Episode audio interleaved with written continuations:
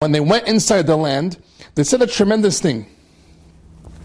Vishama ino which means they said the Meraglim when they went inside Israel. they had anakim, they had giants, very, very tall, massive people. And they said, Vishama ino nefilim, bene anak. We saw the Nephilim. The reason we call them Nephilim is because it always looks like they're about to fall on you. They're so massive, and you're so small next to them, it always looks like they're about to like jump over you or step on you. So the Meraglim said that in the land of Israel, they saw major giants, big people.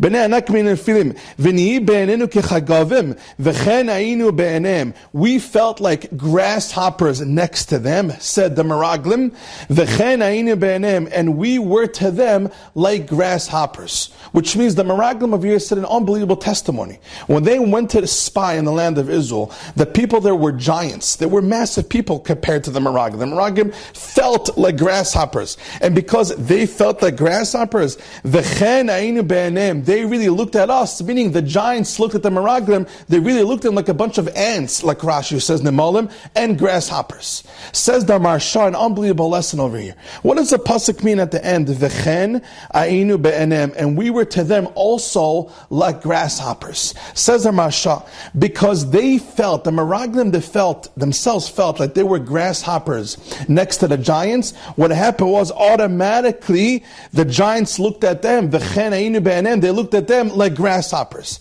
Meaning, first they looked at themselves like small next to the giants, like weak next to the giants. Amaragdim looked at themselves like little bugs, uh, ants, and grasshoppers next to the giants. Once they looked at themselves like that, the giants, the Anakim, then looked at them really like grasshoppers. Like they said, what came first, the chicken or the egg? Over here, first the Meraglim looked at themselves like nobody, like grasshoppers. Only then did the Anakim, did the giants look at them also like grasshopper. Says the Maharsha, we learn from here a tremendous lesson.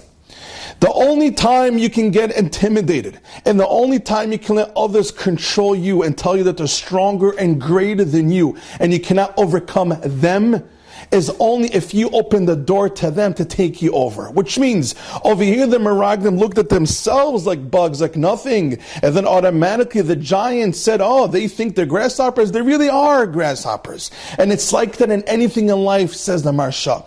The Yetzer Hara, the even in Kanesh Rabbatai is full of ash. She's full of fire. And we are basar v'dam. We are made out of flesh and blood. The Yetzer Hara is much stronger than us human beings. The Yetzer is overwhelming. He's a giant. He's massive. But when does the Yetzer have control over you and over your life and your decisions in everyday life? Only when you look at yourself like a nobody. The Yetzer senses that. He feels that. He has that chush. He says, ah, you're a weak guy. You don't have confidence in yourself that you can beat me. You don't have confidence in yourself how much Hashem chose you to fight the Yetzer Once that happens, the Yetzer takes over you. When when you open the door for the Yetzer Hara to come in, that is when the Yetzer Hara takes over a person. When you look at yourself weak, when you look at yourself like a chagav, like a grasshopper, when you look at the Yetzer Hara like a giant that can take you over, that's when the Yetzer Hara is actually going to take over your life. But really, Rabbatai, every single person has the choice to beat the Yetzer Hara.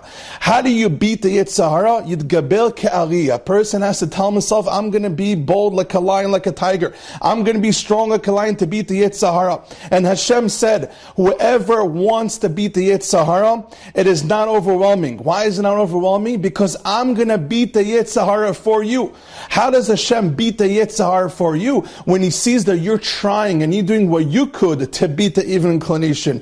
When you try to change and grow for the better, the Yetzer Hara will be defeated by Hashem. But Hashem only defeats the Yetzer Hara for you when He sees that you're trying. So even though the Yetzer Hara is massive, don't tell yourself, who am I? I'm a chagav, I'm just a grasshopper. Because once you don't have confidence in yourself, once you don't value who you are, how you can really beat the Yetzer Hara, the Yetzer Hara is really going to beat you. What a tremendous lesson. And it's like that anywhere in life, Rabotai. Confidence is not walking into a room thinking that you're better than everybody else. Confidence is walking into a room knowing that you are different than everyone else.